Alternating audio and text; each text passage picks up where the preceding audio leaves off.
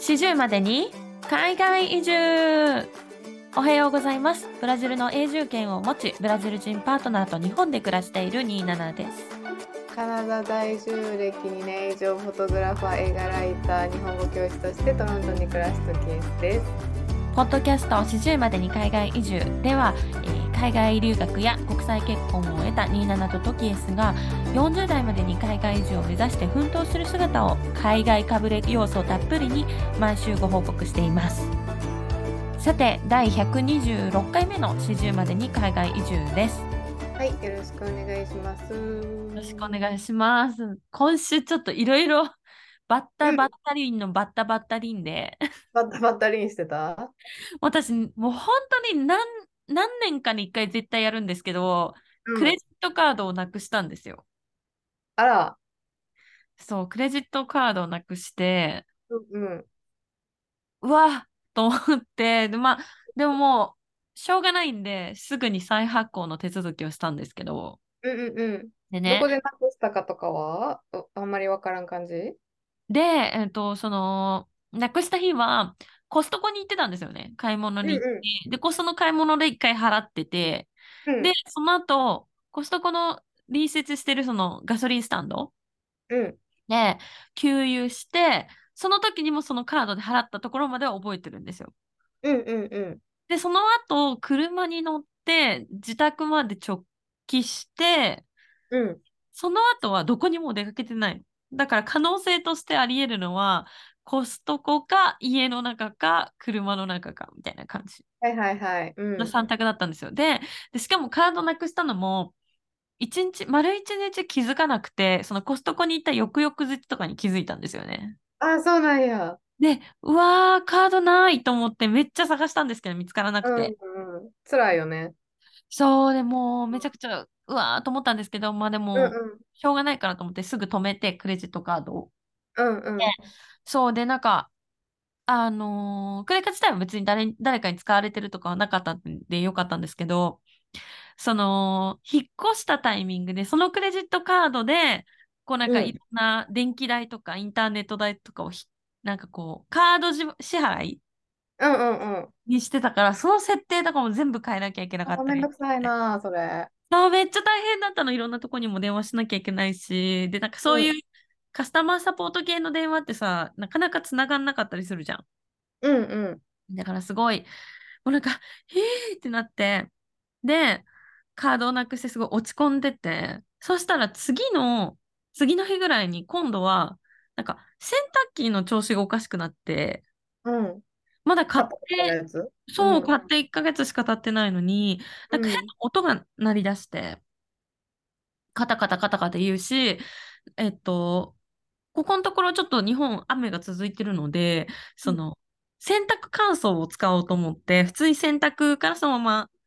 乾燥まで終わるモードで洗濯機をうん。かけたんですよ。なのに、なんか終わった後開けてみたらまだ全然びちょびちょで乾いてなくて、うん。で、うわ、え？洗濯機も壊れたと思って、めちゃくちゃテンション下がって、うん。でももう仕方ないんで、すぐにその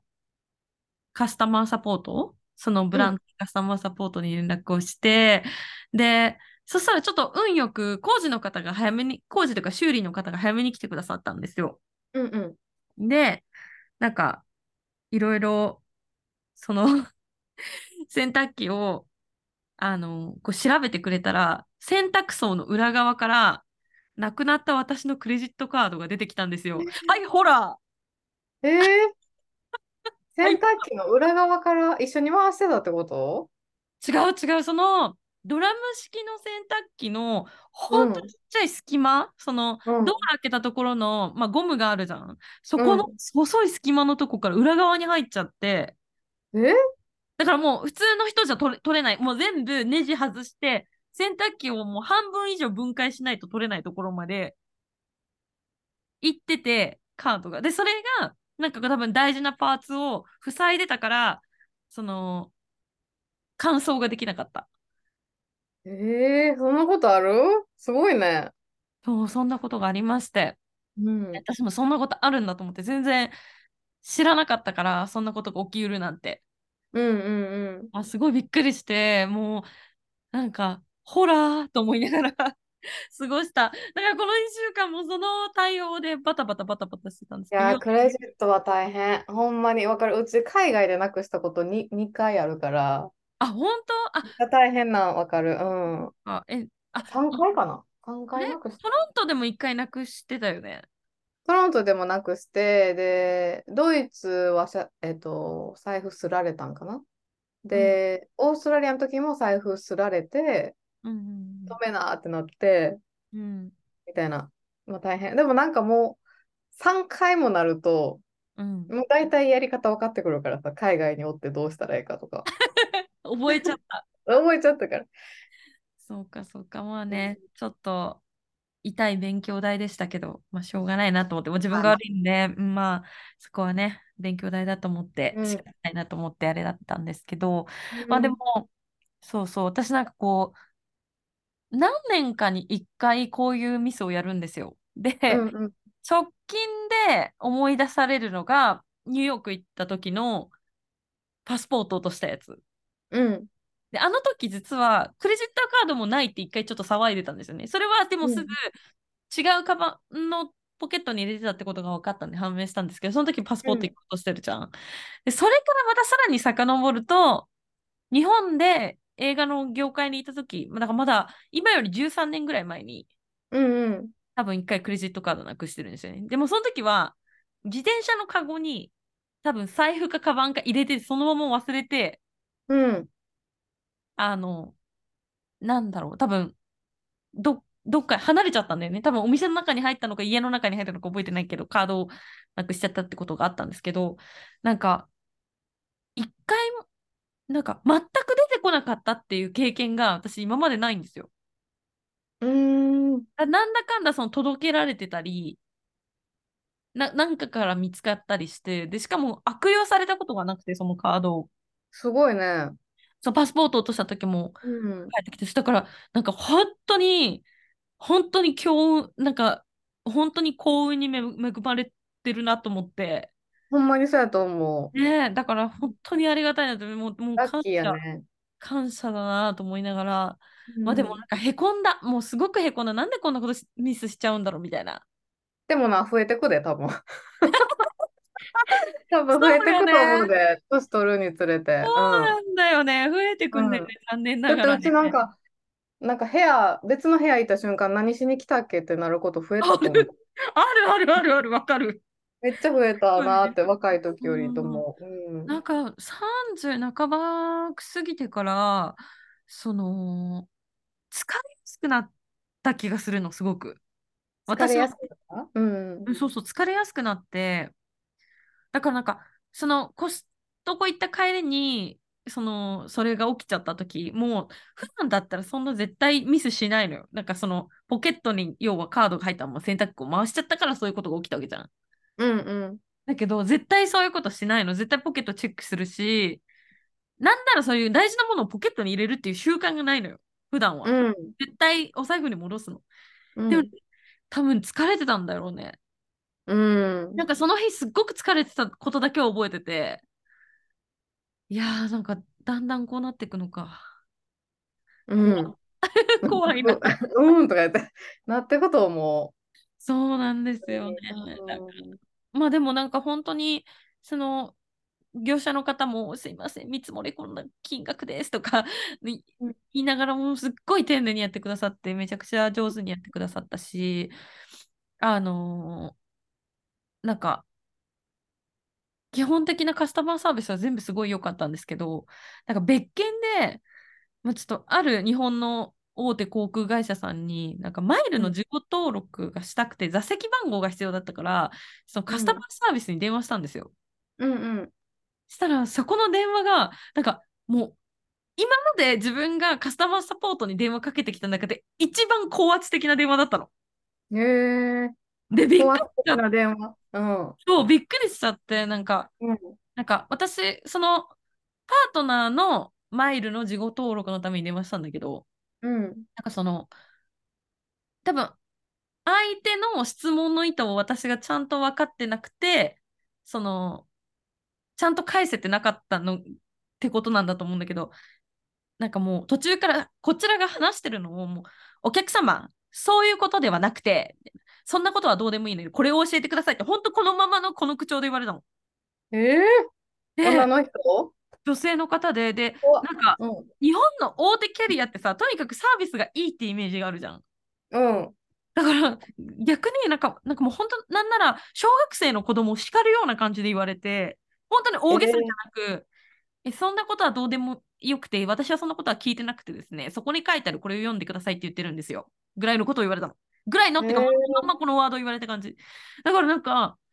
すごいそのショッキングもあってだから感情がなんかそれでなんかすごいなんかもうドーンと落ちたりなんかでまたカードなくしてドーンって落ちたりうん。書き込まれた時にもう結構波乱の1週間だったんですけどお疲れさん。大変やったね。いやそうなのようん。うんなんかまたね今週日本でちょっとショッキングなニュースうん。あってこう有名な芸能人の方がこう自ら命を絶ってしまうみたいなニュースも入ってきてなんか結構天候も相まってちょっと気持ちがすごく落ちた週ではあったんですけど。雨すごい降ってるみたいですな。そう大雨もすごい多くて結構亡くなられてる方とか被害に遭ってる方も多いのでああ、そうななん。ねちょっとね。と思いながら、はい過ごした1週間だったんですけど、うん。は今週何かありました？私、SNS 離れ、先週、ちょっとポッドキャストの中で話したと思うんですけど、この1週間してて、はいはいはいはいはい。めっちゃなんか、充実してた、正直。ああ、そうなんだ。今まで、なんかスクロールとかしてた分、違うことになんか時間を費やしたというか、うん、で、まあ自分のそのミニチュアフードのやつをやり始めて、で、うん結構もう溜まってきたから作品が。あすごいね。もうそんなにたくさん作ったんだそ。うそうそう。で、昨日、あの、デザイナーズマーケットのマネージャーさんとミーティングがあって、はいはいはい。で、あの作品持ってきてくださいって言われて、うんうんうん、見せてっていう感じだった。うん。なんか、えー、すどう興味深かった。うん。そのデザイナーズマーケットはそのマネージャーさんと話してそのこういうものを出展しますみたいなミーティングをするってこと？そう、なんか、あなたの作品を見せてみたいな言われて、見せて、で、はいそれで判断するって感じだと思う、多分。あじゃあその出展希望者がみんながみんな出展できるわけじゃなくて一応そのマネージャーさんがアプローブしたものだけが出展されるってことなんだ。そうそうそう、へーなんかアプローブされたら、ウェイトリストに載せられる。ああそうなんだ。うんうんうんうん。それへで、ー、なんかめっちゃ気に入ってくれてて、なんかちっちゃいの、なんかちっちゃい、なんかパイみたいなのをピアスにして持って行って、で、そしたら、あめっちゃ可愛いとか言って、こんなんやってる人おらへんから、絶対いいよって言われて、で、めっちゃ嬉しくてさ、あ、やったーと思って、で、ウェイトリスト登録しってめっちゃ言ってくれて、うんうんで、まあ一応登録して、でもいつその自分の枠が開くかわからへんっていう感じ。おーなるほどなるほど。うん、なんかその、えっと、そのマーケット、マーケットっていう名前やけど、なんか店やねん。で、なんか3店舗ぐらいトロントにあって、そうなんだ。それイベントじゃなくてお店なんだ。そうそうそう、お店で、で、まあ、あのー自分のスペースを確保できたら、そこのか、そこのスペース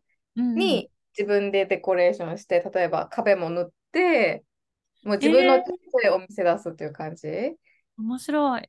そうそうそうそうそう。で、一応うん気に入ってくれて、で、ウェイトリストにも入れてくれたから、うんまあ、あとは連絡待ちって感じかな。ただ、いかつになるか分からへんというのが、それがな、ちょっと、待つの嫌いなうちからしたら、ちょっといつになるか分からへんけどっていうのがちょっと辛い。そうか。まあでもなんかね、早くいい返事が来るといいよね。そうそう、だから結構、その自分の集中せなあかんことに結構集中した1週間やったかな。あ素晴らしい、うんいいじゃないですか、めちゃくちゃ。そうそうなんよ。うんうんなるほどね。まあ、こう、特になんかこう、その、まあ、ソーシャルメディアってさ、自分の気持ちにす、んし、なんか気持ちの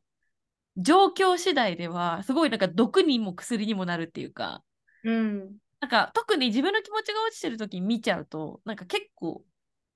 なんか逆に他の人がキラキラしてるのを見て落ちちゃったり、うんうん。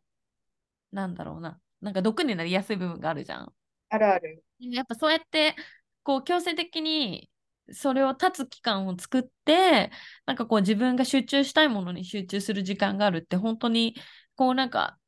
こう、自分のメンタルをこう維持していくのにはすごくいいのかうんもしれないね。そうそうそう。だから、あと1週間ぐらい、もうちょっと SNS 離れして、はいはい復活しようかなって、なん言って、その、なんかやっぱり SNS で仕事も増えていく時代やから、あんまり離れすぎてもあかんと思ってる自分もおって、なるほどなんねか。そのスクロールする時間、なんかその、暇な時に何気なくパッて開けて、スクロールしてたら、だいぶ時間経ってたっていう、その癖を直す期間と思って、はいはいはい。ああともう1週間ぐらいちょっと離れようかなっていう感じ？わかりました。じゃあまたね、来週その2週間離れてみた感想をぜひうん。うんシェアうん。してくださいよ。はーい。はい、ありがとうございます。じゃあ、えっ、と、早速ね、今日も始めていきます。はい海外かぶれなミドサー女子が伝える今週の海外ニュース。このコーナーでは日本のメディアではあまり取り扱われない海外ニュースから今の世界の動きをウォッチしていきます。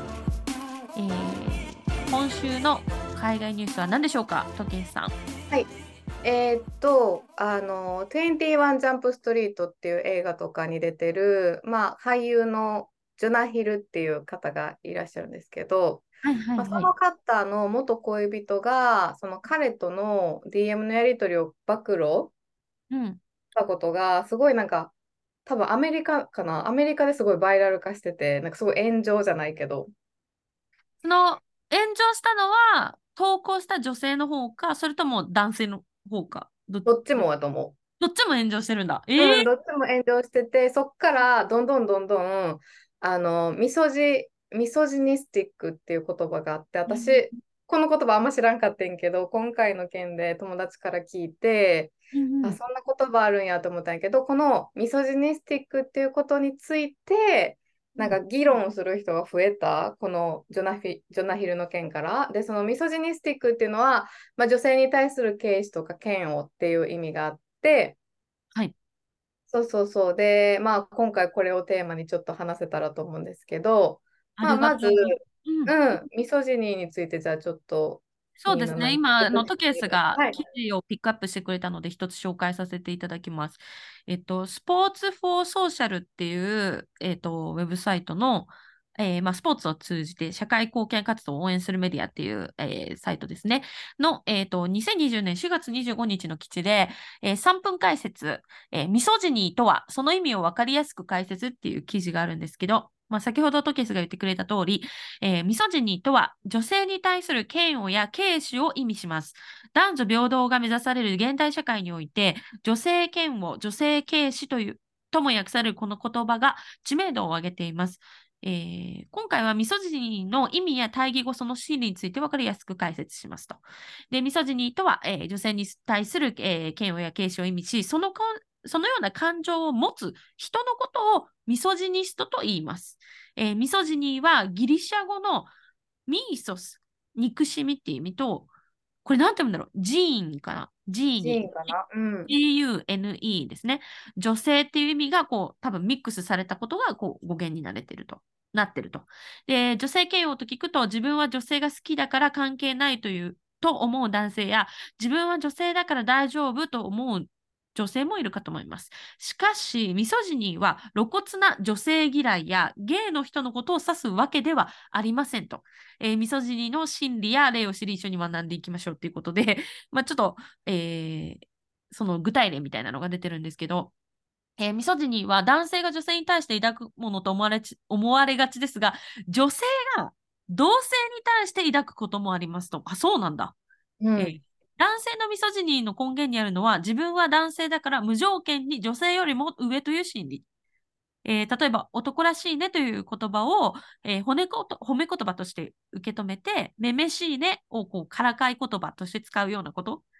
みたいな違いがあると。で、まあ、この今のこのめめしいね、男らしいねの言葉が、片っぽは褒め言葉、片っぽはこう、からかうような言葉っていう風になってるっていう、この違いも、こうなんか、受け止める側も発言した側も、こう、男性の方が優れているという、こう、深層心理があると。いう話ですね。で、まあ、自分より優れている女性、利益を得ている女性、社会から恩恵を受けている女性を見たとき、女性に対する憎しみを抱くこと。これがミソジニーだそうです。うん。なるほどね。なるほどね。じゃあ、なんか私、ミソジニーって言葉自体はさ、あの、うん、岡田敏夫さんがすごい昔に、それにする動画を上げてらっしゃって、うんうん、ただなんかその時も、どっちかっていうと、その男性の女性嫌悪もだけど、同性の同性嫌悪みたいな。なんか、うん、なんか何だったかな？その記事だったか、ちょっと他の記事で見たのかわかんないんですけど、なんかその、例えば職場で、あの、妊娠しした方がいて、まあ、で、あ、じゃい、なんか子供、お子さんが生まれた方がいて、その方が時短勤務をすることで、その同僚の女性にどうしてもこう負担がいくじゃん。うんうんうん。で、それを、なんか、こう、なんかミソジニがあると、やっぱそれ、そこに対して攻撃が生まれる。うん。同性同士だけど、なんかこう、なんか、その、うん、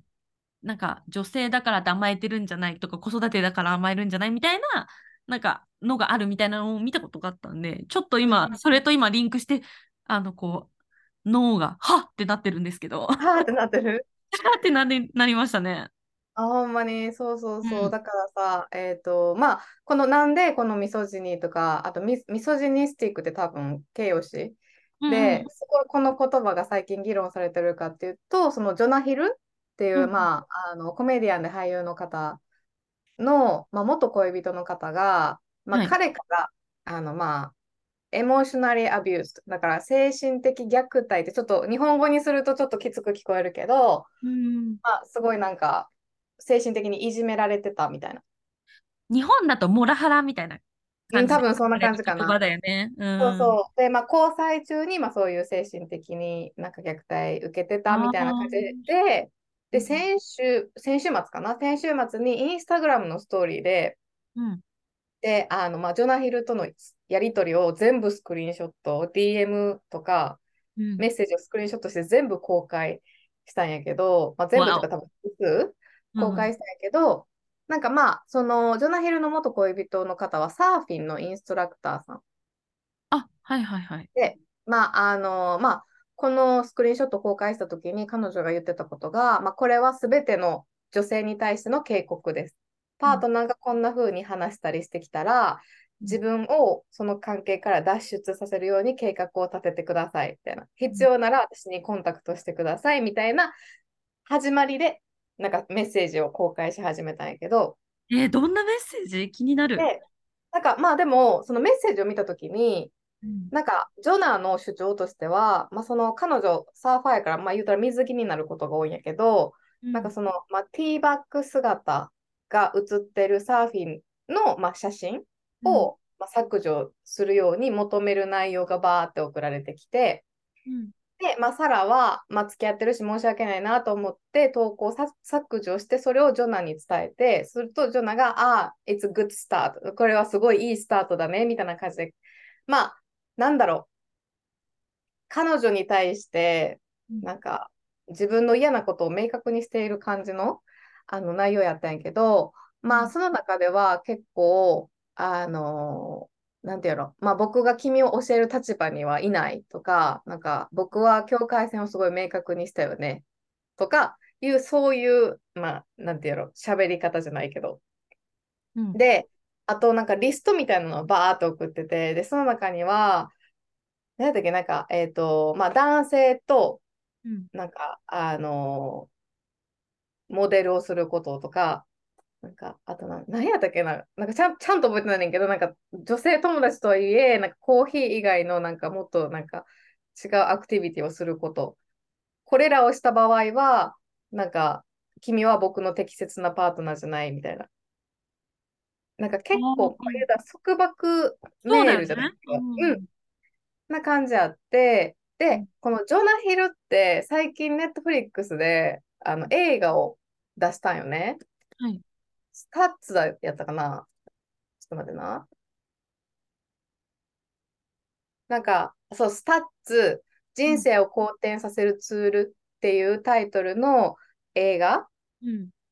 を出したんやけど、まあ、そのその中で彼はすごいなんかあの体型のコンプレックスをずっと持っていたっていう話をしてて、うん。で、その彼は自分の、あの、セラピストの人に対してインタビューしてるって感じ。普段はセラピストの人がジョナの話を聞くけど、この映画では逆の立場になって、ジョナが自分のセラピストに対してインタビューをするみたいな、まあ、そういう結構メンタルヘルスをテーマにした映画を出してはって、うん。だからこの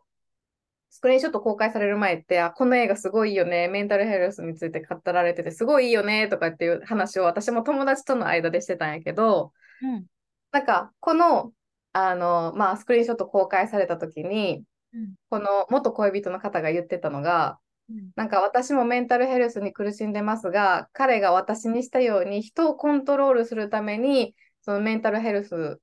をあの使ったことはありませんみたいな感じで言ってて、だから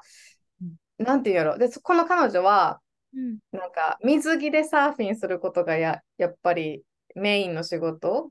そうだよね。サーファーさんだもんね。そうそう、でもなんかやっぱそれを全部封じられてた的なことを言ってはったんよ。で、これだけを聞くと、うん。日本の考えからすると、え、うんただの束縛強い人やんみたいに思う？多分私もうん。これ見たときに、うん。え、でもなんか普通にこういうやりとりあるよな、日本でもとか、あってけど、でもそれが今海外っていうかそのアメリカで、うわーってみなんか彼はミソジニストだみたいな感じで、うわーってなってるのって、なんか日本では起こらん現象やなと思って、まあ、今回取り上げたんですけど、なんかさ、日本だと多分それ彼女を守ってるとかさ、うん、なんかなんだろう。なんか大事に思ってるぐぐらいの捉え方をされる可能性もあるよね、きっとね。あるあるある。で、まあ、これ、そのまあ、まあ、ジョナヒルってその、あの映画の中で、まあ、自分は体型にコンプレックスがあってずっとなんだかんだでみたいな話をししてて結構自分の体型に関して体型とか容姿に関してすごいなんかあのコンプレックス持ってるって話を、まあ、その映画の中でしてるんやけど、まあ、私がそのニューヨークに住んでる友達とこれについて話してた時にうん。なんかやっぱり自信のない男の人こそなんか今起きてる状況を、まあ、女性のせいにしがちな部分があるみたいななるほど。ことを言ってはって、で、あ確かになと思って、うち自分のことを思い返してみてん。で、うんまあ自分を考えたときに、なんか、あの、スペイン語を私習い始めたじゃないですか。で、そうですね。スペイン語のクラスメイトから、あの、タンデムっていうアプリいいよ、みたいな。で、まあ、あの、言うたら language exchange のアプリで、うんで、私、実はそれ、ドイツにいた時に一回ダウンロードしてんけど、はいはいなんか、結局なんかデートしたい人ばっかりが連絡してきて、なんかうん dating アプリじゃないのに、みたいな感じでやめたのを覚えてて。本当は、 language exchange アプリなのにってことだよね。うん、そうそうそうそう。で、なんか、まあ、今回、まあ、教えてもらって、でもその彼女は、まあ、結婚してる方、そのクラスメイトで結婚してる方で、まあでも dating アプリじゃないっていうふうに強く言ってる、このアプリは。だから、まあそういうのは無視して、普通に language exchange したい人だけとやり取りしてるけど、結構スペイン語なんか話したりとかして、楽しいよ、使ってみたらみたいな感じで言われたから、うん。あ、じゃあ使ってみようと思って。使ってたら、まあ、うん案の定、まあ、そのドイツにおった時と変わらず、うん。私はスペイン語との、なんか language exchange が欲しい。スペイン語と英語か、スペイン語と日本語の language exchange のパートナーが欲しいっていうふうに明確にしてるのに、うん。なんか、英語でスペイン語全然話せない人から、やたら連絡来たりとかして、で、え？その人はあれなの？かななんか日本人とかで女の子で英語喋れるみたいなの探してるんかな？多分そうやと思う。うん。で、なんか、まあでもいろんなメッセージが来るね。なんか、なんか、oh, なんか you must like dating with foreigners とか、なんか、デーティングアプリじゃないのになんかそう、そうやって勘違いして使ってる人もおる。で、わざわざそんなん言ってくるのもまず意味わからんかったし、で、一人、なんかめっちゃねメッセージ来てたなと思っててんけど、うんうんなんか、無視してて、なんで、なんでかっていうと、スペイン語話せへん、プロフィールにスペイン語ってゼロってなってたから、うんうんまあ、返す意味もないやん、別に。そうだよね。だって目的はスペイン語を上達させることだもんね。そうそうそうそう。だから、まあ、無視し続けてたら、うん。なんか、このアプリはバカが多いから、どうせバカばっかり相手にしてるんだろうね。そんな君もバカだみたいなメッセージが届いたわけ。え、やばくない？頭で大丈夫？その人なんか、。このメッセージ見たときに、その友達から言われた、なんか自分に自信ない人って人のせいにする？ってあいうのがもう当てはまったし、なんかはいデイティングアプリしてた時も、ーなんか、あの、まあ、フックアップ求めてない、ワンナイトラブ求めてないっていうふうに断言すると、なんか、Are you such a boring girl? とか、え、なんかそんなこと言われたことあんの？あるある。とか、なんか、Bumble is not for making friends みたいな、EU とか言われたことあって、え、お前が言うって感じだよね。そう。で、まあ、バンブルって友達も作れるアプリやし、なんかバンブルビジネスってビジネスの、なんかネットワーキング作りもできるアプリやったから、なんかそれ言われたときに、なんか自分が求めてるものに OK しないからって言って、わざわざ傷つけるようなことを言うの何？って思ったわけ。でもだこのやりとりしてたときって、あ、なんか私うん変なことしたかなとか、返事返した方がいいかなとか、やっぱちょっと若干そういう考えが一瞬よぎったんやけど、うん。でもなんかそれって変なことでさ、なんか別に私は正当なルールで使おうとししてるのに、なんかそういうわけわからん攻撃してくる人めっちゃおるなと思ったんや。あえー、ちょっと衝撃だったなんかそんな、You are such a boring girl とか、うん。そんなやばいやついるんだ。いるいる、めっちゃおるよ。で、うん、なんかさ、そう友達と話しててんけど、うん、なんか、なんか本当になんか、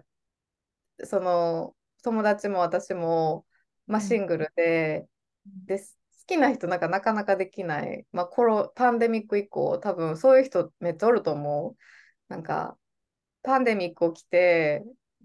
なんか、まあ、出会いの場少なくなって、ネット上の出会いが多くなって、その中でいい人探そうっての思ってるけど、まあ、な、なんか変な人にばっかりぶつかる。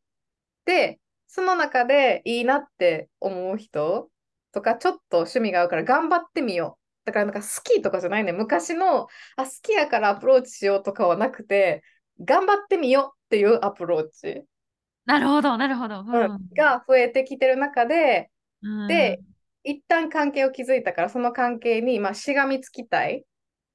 はいはいなぜなら、あんまり出会わへんから、いいなって思う人に。うんそこでまず時間かかってるもんね。そこまでだから変なことされたとしても、とちょっといいとこないかとか探すために結構時間使ったりとかしてて、でもそれって周りから見たら、なんかダメ男にしがみついてる女みたいな風に見られがち。ね。そうでも、じうんゃあ、こういうなんか変なひ、変な人って言い方悪いけどさ、なんかその女性のせいに無意識にしてる人たちが多い中で、じゃあまともな人うん。で、なおかつ、じゃあ、わからん、なんかネットワークビジネスしてない人とか、まあ、宗教が一緒の人とか、あ確かになんか。そうやって絞っていくと、ほんまになんかそのパートナーの人に出会えるって不思なんかすごい、なんていうの、奇跡？まあそのシングルの私からしたり、私の友達からしたりすると、パートナーの人と出会って結婚するってほんまにすごいことやし、昔よりそれが難しくなってる。やっぱりだんだんだんだん自分が30代半ばになってきたときに、じゃあ選択肢がすごいたくさんあるかって言われるとないほとんど。同世代の男性とか、まあ、ちょっと上の男性も、すやっぱ30代入ってくると、結婚したり、もうパートナーがいる人も多くなってくるもんね、やっぱね。そうで、30代半ばになってくると、うん日本は分からへんけど、こっちの北米ではもうシングル貫きたいと思ってる人が多い、男の人で。なんか別に結婚はいらないそもそもともう、そういううん願望がないんだ。ないっていう人だったり、あとはその前も話したけど、ノンモノガミがいいとか、はいはい、ありましたね。エシカルのモノガミーですねそう。そうそう。だかはいらその一夫一妻制じゃなくて一夫多妻制制度みたいな感じでいろんな人と付き合うのがいいって断言する人が多くなってきたりとか、はいはいなんかやっぱそういうので、やっぱり、あの、まあ、今回、うん。このジョナヒルの件があって、で私は別に普通やんと思って見てたけど、この普通やんっていう考えすらちょっとおかしいんかなってなってん。確かに今この、あの、さっきの、えー途中まで読んだ記事にも書いてあるんですけど、その、この家父長制度がやっぱりこのミソジニーっていうことに対するバックグラウンドとしてすごいある、起因すうんる要因としてあると。で、なんかこう、まあその家父長制ってどういうことかっていうと、まあ要は父、お父さんが絶対的な権利を持つ家族形態のこと。で、やっぱこう、こういう家庭で育つと、女性自身がどうしても日本は無条件に男性、あ、日本ではなんか自分は無条件に男性よりも下っていう意識が残ってるのかもってなってて、まあ多分、まあそれでこそ2000年代以降はちょこっとずつ変わったとしても、やっぱもう日本ってもともとすごい家父長制だし、うんちょっと男尊女卑の世界じゃん。多分私たちの親世代なんてさ、もうなんか女の人なんてなんか人権、なんか全然さ男女共同参画できてないみたいなうんうん感じだからさ、やっぱ私たちも絶対影響を受けてるからさ、うん。やっぱその、これ、ミソジニー的な考え方だよねって、切り替えれれば、なんかスルーできることを、なんか自分が悪いのかなとか、なんか、なんかこう、なんだろう、そういう風になっちゃうの分かる。なんか、なっちゃう、なんか自分が悪いかなとか。うん。なんか、ああ、なんか、例えば、なんか、まあ昔、なんか付き合ってた人とかとの経験とかも振り返ってん、これを機に。なるほどね。なんか、あのーやっぱり、あ、これも前多分27が話してくれたことにちょっと似てると思うんやけど、うん。例えば、なんか私がすごいメイク変えて、で、服装とかもいい感じにして、でもそれって彼のためにやってたけど、なんかそれで例えばナンパされた。で、なんかナンパされたことを話すと、そんな格好してるからやって言われるとか。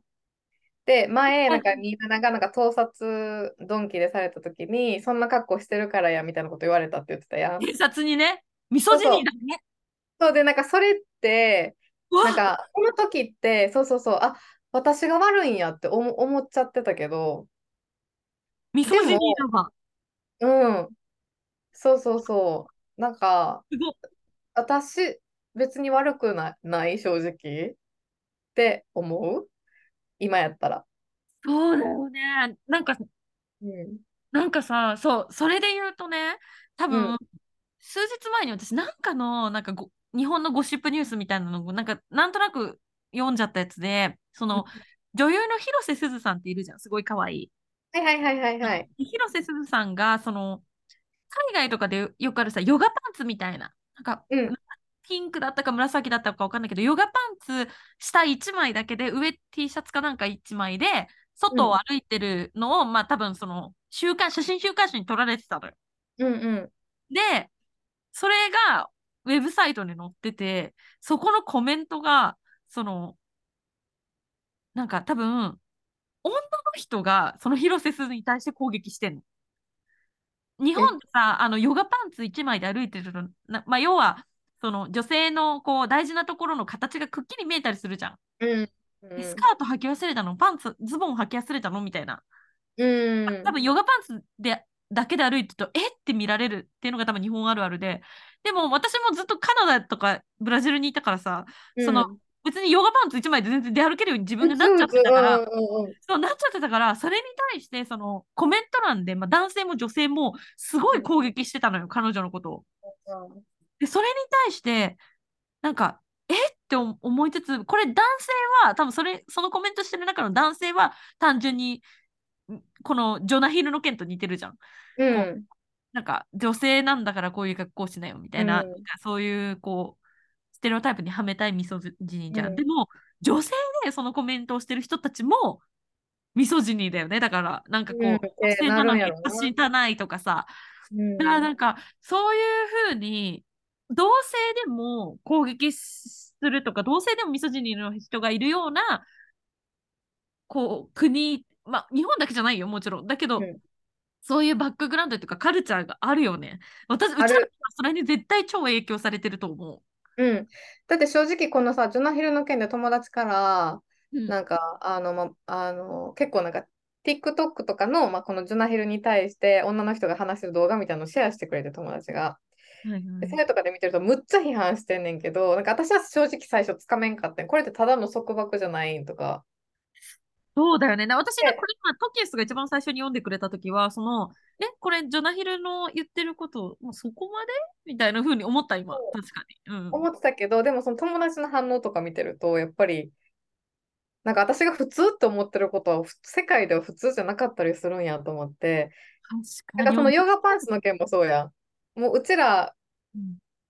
えっと、まあ、日本にいる日本人からしたら普通じゃないことやんか。ヨガパンツで歩くことって。だからそうやって攻撃してる？でも、海外かぶれぐらいになってきた私たちからしたらそれが普通になってきてるから別に攻撃しようと思わへんやんか。だからそれと同じでさ、今回なんか初めて、なんか、あ、今まで普通って思ってたけど普通じゃないんやとか、今まで自分のせいにしてたけど。なんか自分のせいじゃないんやみたいな、に気づいた、なんか変な、変な、変な経験した。気づきがあったんだね。でもなんか、うん。確かに日本は特にだけど、その何か悪いことが起きたときに、じ、なんていうの、自己き、なんていうの、なんていうの、自分が悪いんだっていう、なんかこう、うん。何かこう理由を自分に見つけたり、こう自己嫌悪したりする、やっぱ自己肯定感が低いからだと思うし、なんかこう、間違いをすぐ認めることが美とされてる国じゃん。それがと、うんうん美しいとされてる国だからこそなんか自分が悪くないって思っててもごめんなさいって謝ることが正しかったりとかさなんかうん。その国だからこそよりなんかなんだろう気づかないのかもね。なんかそのそうそうそうそうそう。いでもよいいよね。だからわその広瀬すずさんの件を見た時に私は全然何とも思わなかったっけその写真見てなんだろうスタイルいいわーぐらいにしか思わなかったので可愛いわーと思ったぐらいだったのよそんな感想を持つ人がいるんだって思ったからさ。そうね。だから、ほんまに不思議。で、まあ、ちなみにそのジョナヒルの件で、海外でこのバズってるっていうか、バイラル化してるのは、なんでかっていうと、まあ、有名人もこのジョナヒルの件について結構コメントしてて、うん。なんかアメリカのテレビパーソナリティのベセニー・フランケルっていう方がいるんですけど、その方は TikTok で、うんまあ、あの、まあ、トーク番組で共演した時うん。に、まあ、彼は、彼は、なんかまあ、最低なクソ野郎だったみたいなことを言って、なんかずっと上から目線で、なんか私より自分が上であるかのように私を扱ってきて、なんかまるで私は負け犬で、もう私は何者でもないように感じたみたいなことを、まあ、暴露してはって、で、まあ、その方は、でもその、あの DM を公開したその元恋人の方に対しても、まあ、ちょっと、なんていうの？なんか、メールとか電話とかプライベートのものが共有されるってどうなんみたいなことを言ってて、確かに。やり方、その、なんだっけ、ジョナヒルのその元カノさんがそれをやったわけじゃん？そうそうそうそう。で、やり方はちょっとねそうそう、うんやり方がね、そうで、彼女は、なんかその、このベセニーさんは、なんかその、ジョニー・デップとアンバー・ハートはい。のことを全部話してて、なんかジョニー・デップとアンバー・ハートのことの間でも、すごい DM のやり取りとかをすごい共共有されて、裁判になるまで、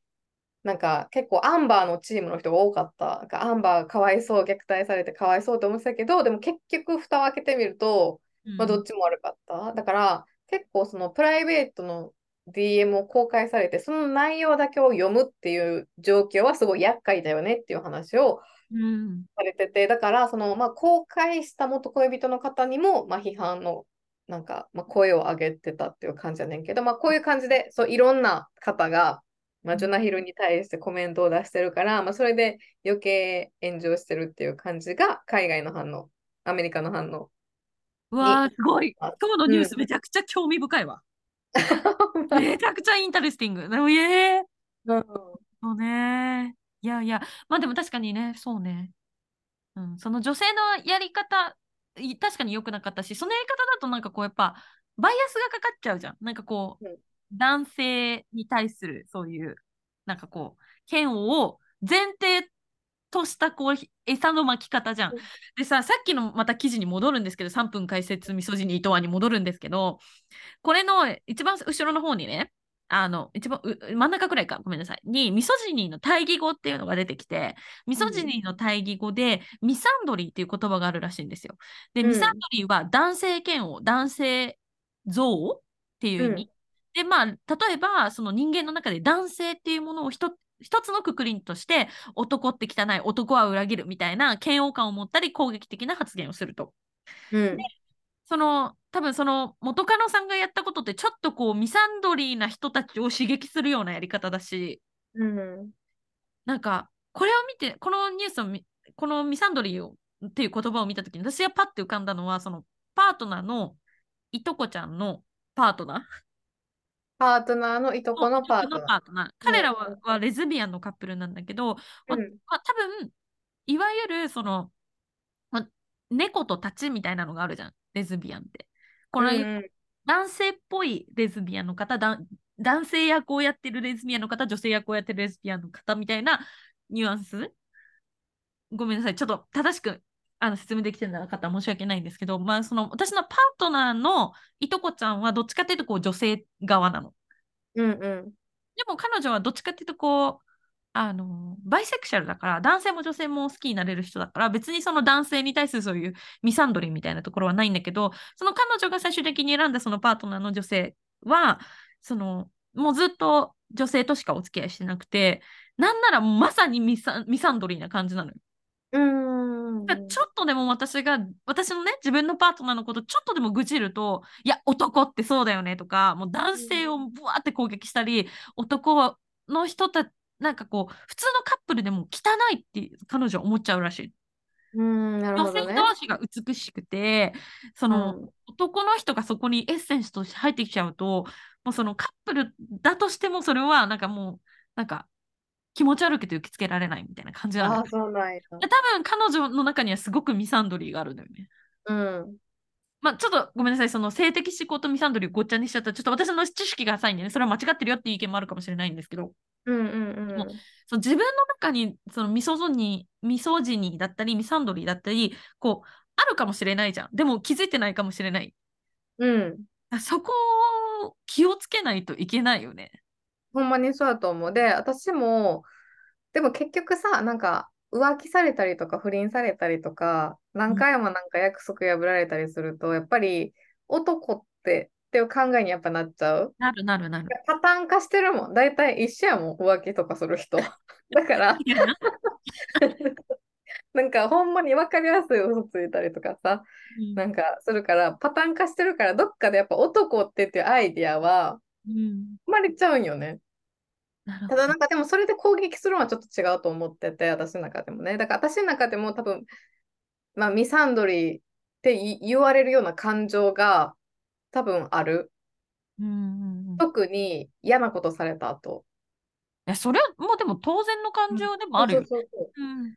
だからなんかその今回のそのタンデムで、なんか、ああ、君はバカばっかり相手にしてるねみたいなのを言われた時も、うんなんか、なんでそんなんやるなんかあのこいつほんま、なんなん？みたいな。うんあでもそれがミサンドリーかどうかは分からへんけど、ミサンドリーじゃないと思う。それはもうなん 単純に悪意を向けられてるからさ。そうそうそう、だからでもなんかどっかでやっぱりなんか男の人ってやっぱなんかこんな感じなんやみたいに考える自分もおった。なんかあ、なるほどね。自信ない男の人やからこうしてきたのなとか、それでもミサンドリーっていうよりは、そのミソジニーな彼が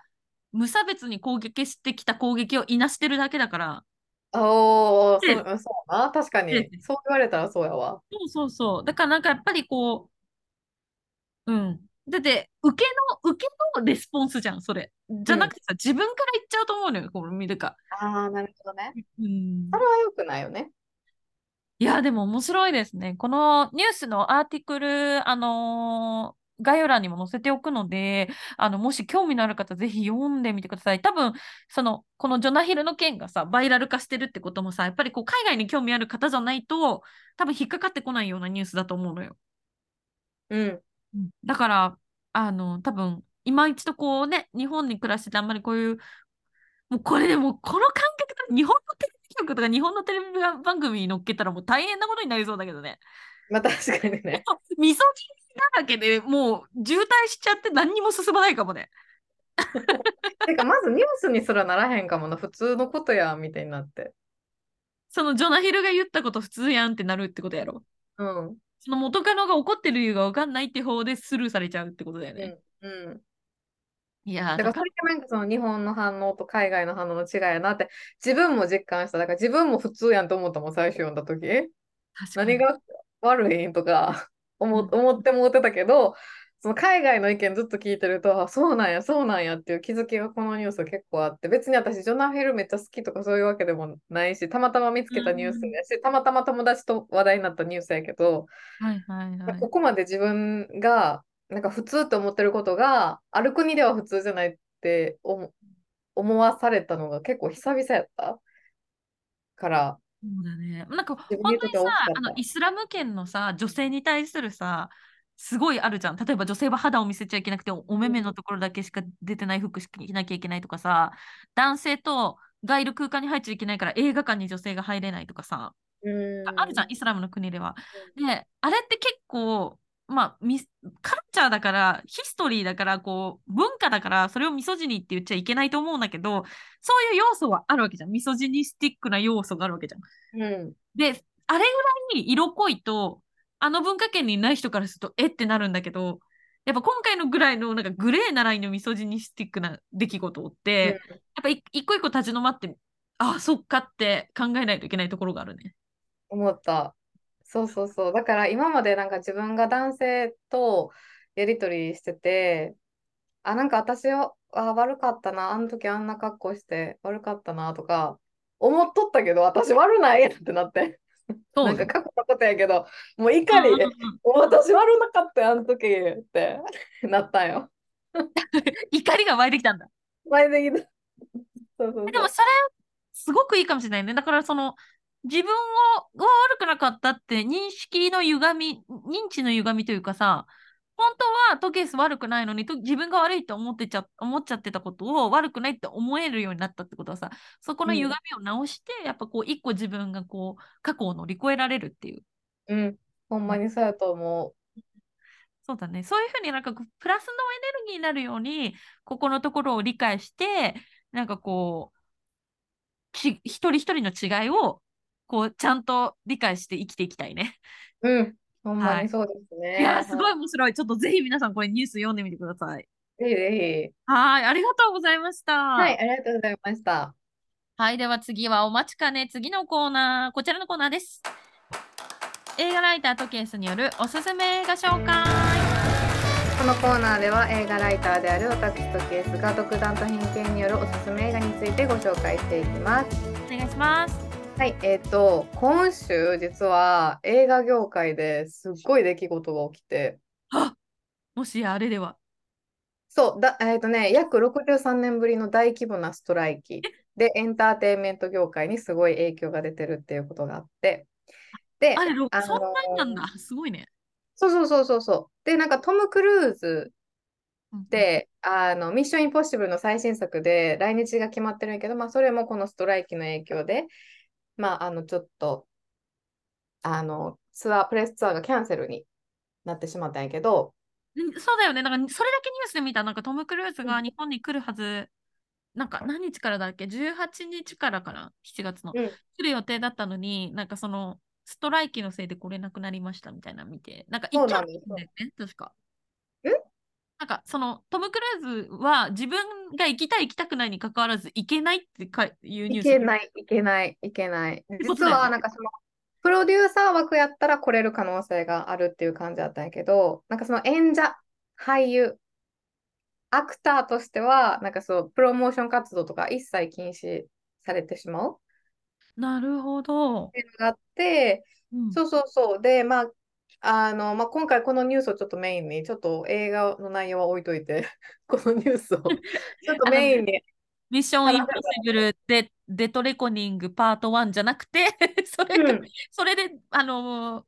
来れなくなりましたっていうところね。そう、それがちょっと来れなくなりままあ、あの、まあ、このミッションインポッシブルの最新作、このデッドレコ、レコニングパート1って、私、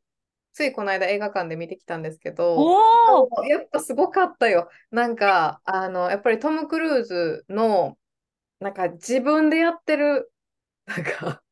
アアクションというかスタント、うんえこの人ほんまなんかジャッキー・チェン超えたと思う。なんかもいや、やばいよね。う、やばい。なんかそのノルウェーの断崖絶壁からバイクで、そのままビューンって落ちて、そのままダイブ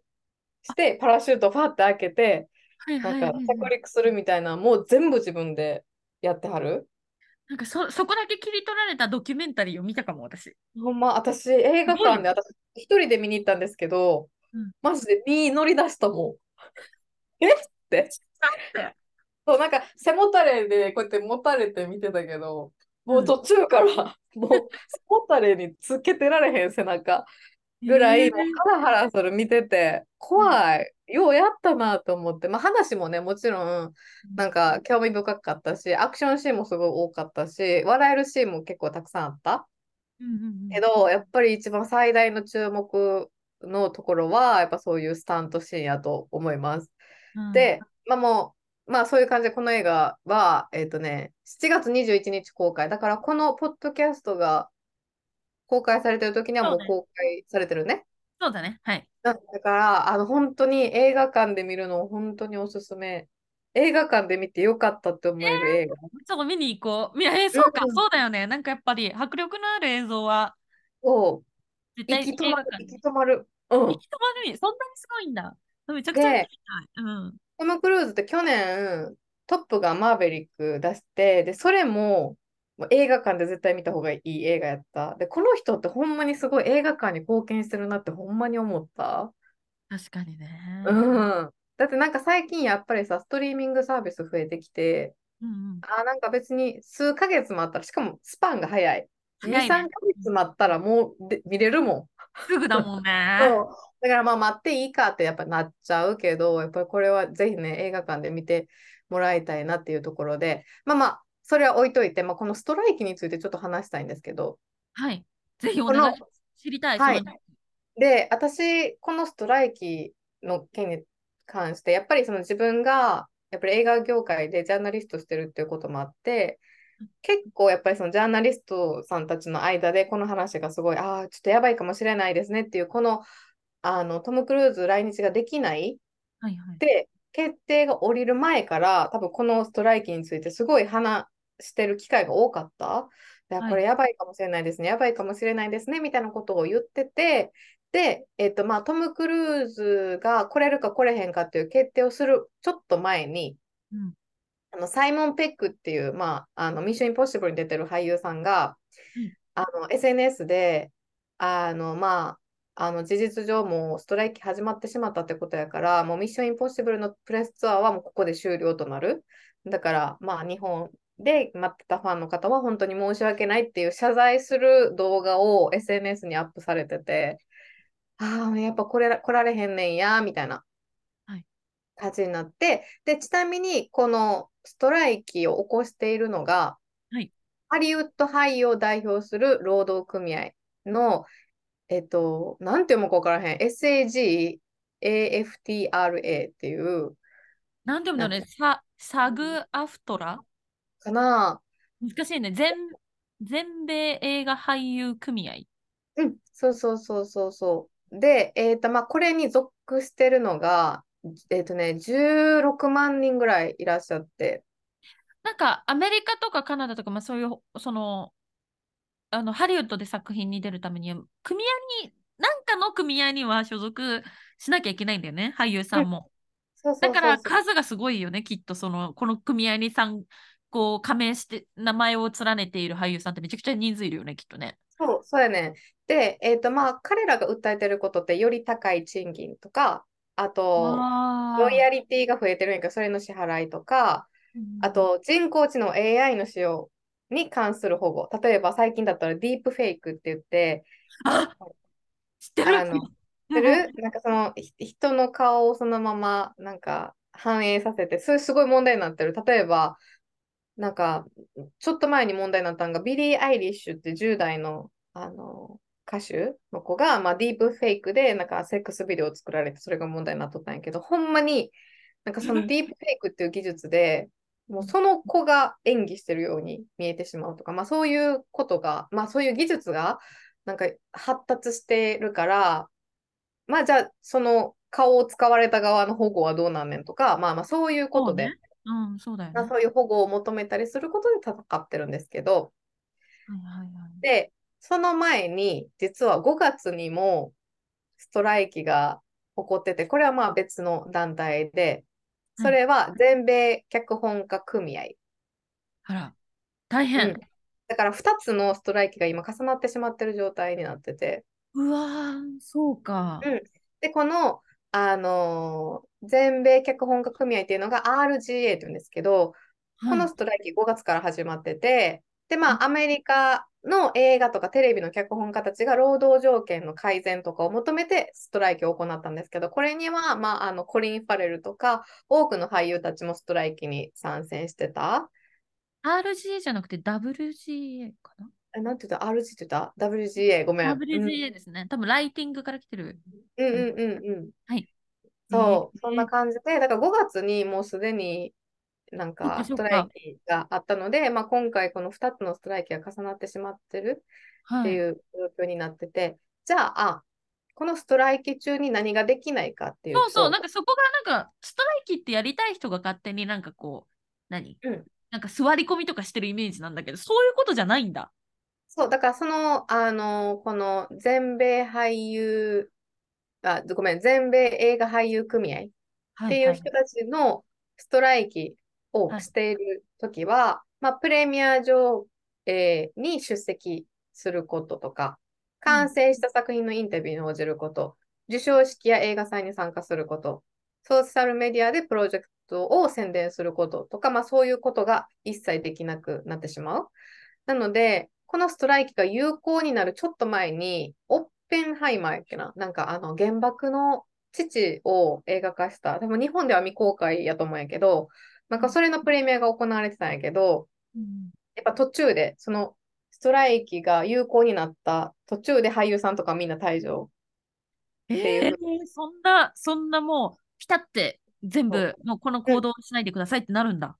そうそうそうです。で、なんかあと、私、ブログを持ってて、映画のお供っていうブログがあるんですけど、そこの中に一応、バラエティっていうすごい有名なサイトが、あの、リスト化したやつを日本語化にしてて、まあ、その中にストライキ中にメンバーがやってはいけないことをリスト化してるので、まあ、興味がある方は、まあ、ぜひぜひ見てもらはい、えるちょっとこのトキエスがね、あのブログに上げてるこの記事、すっごくわかりやすくまとまってるので、あのぜひ皆さん、これもリンク貼っておきますので、ぜひ見てみてください。タイトルが、ハリウッド俳優組合のストライキ中、メンバーができないこととは？ソーシャルメディアのプロモーション、イベント出席、インタビューなどに制限、過去リストありってなってて、すごくわかりやすく載ってるので、これ、私もそのトム・クルーズがストライキで日本に来れなくなったっていうのは分かってたのよ。でも、うん。本当に、え、組ってるのになんでトムが来れないのっていうぐらいの認識、うん、比較的に。だし、その、ストライキがあることで、なぜ彼がプレミアに出れない、プレミアの参加できないのかも分かってなかったの。だって、俳優協会のやつだったら、まあ、その撮影を止めればいいじゃんぐらいに思ってたのよ。うん、うん。でも、それだけじゃないんだね。もっといろんなことができなくなるんだね。いろんなことができなくなる。で、ちなみに、この、えっと、全米映画俳優組合の下で制作された過去作品のプロモーションとか、現はい在制作中のさ作品のプロモーションとかをするために、コミコンとかのコンベンションに参加することも許されてない。で、毎年この時期になるとサンディエゴコミコンで、マーベルとかディズニーとかの最新作が発表されるんやけど、なんかそれも多分出られへんのじゃない？で出えへんと思う、多分。わあえ、これでも、で例えばさ、そこのさ、か組合にさ、所属してる、例えば今回でトム・クルーズみたいな人が、うんその、これをやっちゃダメですって、そのストライキするんでこれやらないでくださいってなってるやつを守んなかったらどうなるの？それ分からへん。組合からどうされちゃうのかな？守らんかったら、まあ、あのーまあ、すごい批判は浴びるやろな。だってストライキに参加してないってことになるから。そうか、組合が、その組合のにいる人たちの待遇を良くするためにやるストライキだから、なうんぜ組合員なのに参加しないんだってなっちゃうってことだよね。そうそうそうそうそう。だからすごい批判そっかを浴びると思う。で、まあ、えっと、カナダで言うと、えっと、来月ファンエキスポがあって、で、9月には、えっと、トロント国際映画祭があるんやけど、もし、そうじゃん。そうじゃん。そうそう。で、もし、このストライキが長引いたとしたら、まあ、まあ、事実上、まあ、ファクトアップになるよねって思う。え、そうだよね。でも、うんえどうなんだろうね。なんか実質その、じゃあ、ストライキっていう行動が、まあでも有効なのか。日本人の感覚的にさ、日本人ってストライキしないじゃん。うんうんうん。なんか日本、例えばさ、日本の会社でさ、私たちはストライキするってなってさ、自分の仕事がなくなることをみんな恐れてそれはやらないじゃん。うん。なんか仕事失ったらどうしよう、立場なくなったらどうしよう、なんか家族に迷惑かかったらどうしようとかさ、いろいろあるけどさ、やっぱなんか他の欧米系の人たちってめちゃめちゃストライキするする。よね。え、でも、そでもこれでじゃあ、いいよ、もうじゃあハリウッドの人たちちょっと、ちょっと置いとこう。もう、ちょっと当面みんなインド映画見ましょう、みたいな。なんかう。うん。そういう感じとかさ、まあみんなちょっと当面フレンチの映画見ましょうとかさ、なんか韓国映画見ましょうとか、なんかそういう方向になんか世がな流れちゃったりしたらさ、ストライキしたことで、なんかいろいろんなことをミスしちゃう可能性もあるのかな、チャンスを。で、なんかもうすでに結構いろんな映画も制作停止になってて、例えば、ば、えっと、デッドプールってライアン・レイノルズ主演のマーベル作品があるんですけど、はいはい。たった数日前にファーストルックが公開されて、まあ、で、今回ってライアン・レイノルズの演じるデッドプールと、あとヒュー・ジャックマンがウルヴァリンで今までずっと演じてきたんやけど、今回で復帰するっていうのですごい大盛り上がりになってて、この2人が一緒に写ってるファーストルックを公開されて、うわーって盛り上がってたのに、このストライキが始まってさ、あの撮影が中止になったんよ。えー、それさ、だって、まあそういうさ、その、そういう系のコミック系のやつってさ、絶対さ、もう1年とか2年とかかけてさ、そこに体とか調子を持ってってるじゃん、役者さんたちも。で、うん監督さんとか含め、スタッフの人もそこに全部合わせようとしてるじゃん。うん。でも、自分たちのストライキのためなんだけど、すごい苦しみがあるよね。あると思う。当で、やっぱそういう撮影が中止になると、どんどんどんどんあの公開日も遅れてく。そう。えっと、米劇場公開予定日とかが、例えばデッドプールやったら、えっと、来年の5月3日が、えっと、公開予定日やけど、やっぱ撮影中断して、どんぐらい中断されるか分からへんって、どんどんどんどん最新作が公開が遅れるっていうことは、日本の最近日米同時公開って多い？例えば DC 映画とかヒーロー映画に多いけど、うん。それ以外のものに関しては、どんどんどんどん公開が遅れてく？日本まあ、だと。どうなっちゃうんだろうん、だから今回、こんな出来事になることってやっぱりなくて、で、日本にいる映画ファンのお友達で結構映画の話でやり取りする人いるんやけど、もうその方は、まあ、あの、今回のトム・クルーズのミッション・インポッシブルのレッドカーペットイベントに当選してたんやけど、まあ、それがいけない。で、すごい悲しい。でも、やっぱこういうことって、なんか言うたら映画業界の歴史に刻まれるようなことに直面するっていうのがまずないから、そうだよね。だって63年ぶりってさっき言ってたもんね。うん、そうそうそうそうそう。だから、うーん、なんかすごいことが起きてるなと思って、だから今回ちょっと映画の内容は置いといて、ちょっと。まあ、い大丈夫。ミッションインポッシブルは多分説明いらないわ。いらないよね。みんな多分新しいの見たいけど、多分説明しなくても多分あれでしょ？インポッシブルなミッションやっちゃうんでしょっやってちゃうでしょなそうね。ってるから大丈夫かもしれない。そうそうそう。まあ、今回はこういうことがあったので、ちょっとニュースを主に。はい、ちょっとこれもかなり、はいうん、面白い、面白いって言ったら失礼かもしれないけど、こう、興味深いことだと思うので、うんちょっとこの、あの、トキエスのブログの記事、すごく綺麗にまとまってるんで、ぜひ皆さん読んでみてください。あの、こちらも概要欄に載せておきます。はい、ということで、今週の始終までに海外中はここまで。感想、質問、ご意見は、インスタグラムのアカウント、あと27トキエスにて受け付けております。えー、最近、リールの運営も始めましたので、ぜひ、フォローの上、チェックしてみてください。お願いします。はい、では来週金曜日朝8時にまたお会いしましょう。ボンフィナンシェ様な。バグウィーケンド。ありがとうございました。ありがとうございました。